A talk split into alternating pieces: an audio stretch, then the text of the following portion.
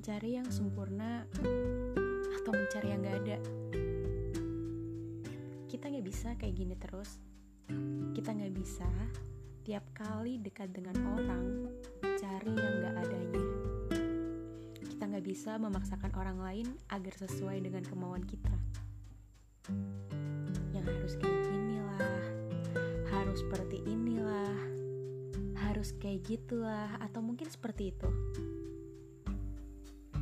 Kita dekat sama orang, tapi kita harus selalu mencari-cari kurangnya. Kita nggak akan bisa cari yang sempurna. Lagi pula, yang sempurna itu nggak ada. Kalau menyempurnakan, mungkin bisa. Caranya cari orang yang bisa melengkapi, bukan cari orang yang sudah lengkap. Karena nggak ada manusia yang sesempurna itu. Kita bisa dapatkan yang terbaik, tapi gak sempurna. Sampai akhirnya aku berpikir, apa mungkin selama ini Tuhan dan alam sudah mempertemukan dengan yang terbaik?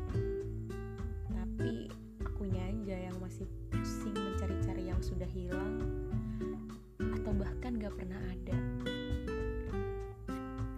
Semakin dewasa, aku jadi merasa semakin pemilih dan semua yang aku temuin jadi gak pernah cukup.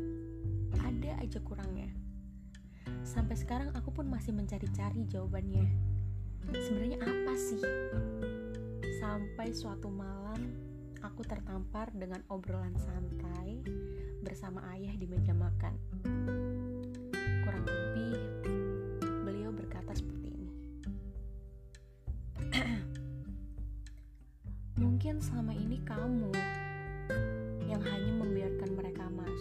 Dalam hidupmu, tapi tidak mempersilahkan mereka mengenal siapa kamu. Coba deh, kamu evaluasi yang hanya lalu lalang dan bertahan, walaupun pada akhirnya pergi. Apakah mereka dapat kesempatan yang adil untuk mengenal kamu lebih jauh daripada ini? Apa cuma kamu yang boleh menghakimi mereka?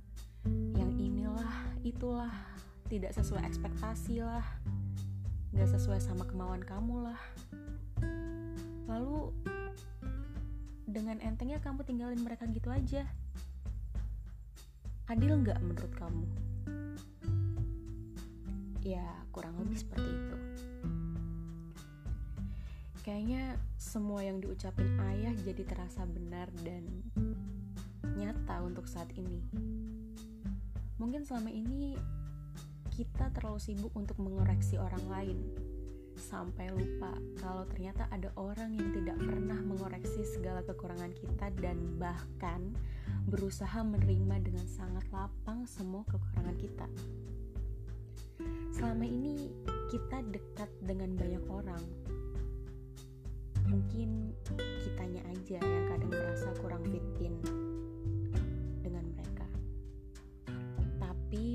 mungkin juga bukan karena kita yang gak cocok ke dia, tapi dianya aja yang dia kita izinin untuk masuk.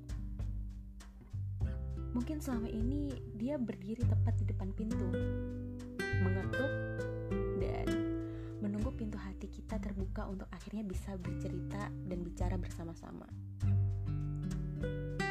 Dari sini mungkin kita, terutama aku, diminta untuk segera membuka hati kali ya. Capek menutup hati untuk satu tamu yang gak mungkin untuk datang lagi. Kayaknya udah waktunya untuk berberes gitu. Mempersiapkan tamu untuk datang dan mengisi dengan hal baru. Karena kalau selamanya kita menolak orang lain, selama itu pula kita menyewa kesedihan. Dunia ini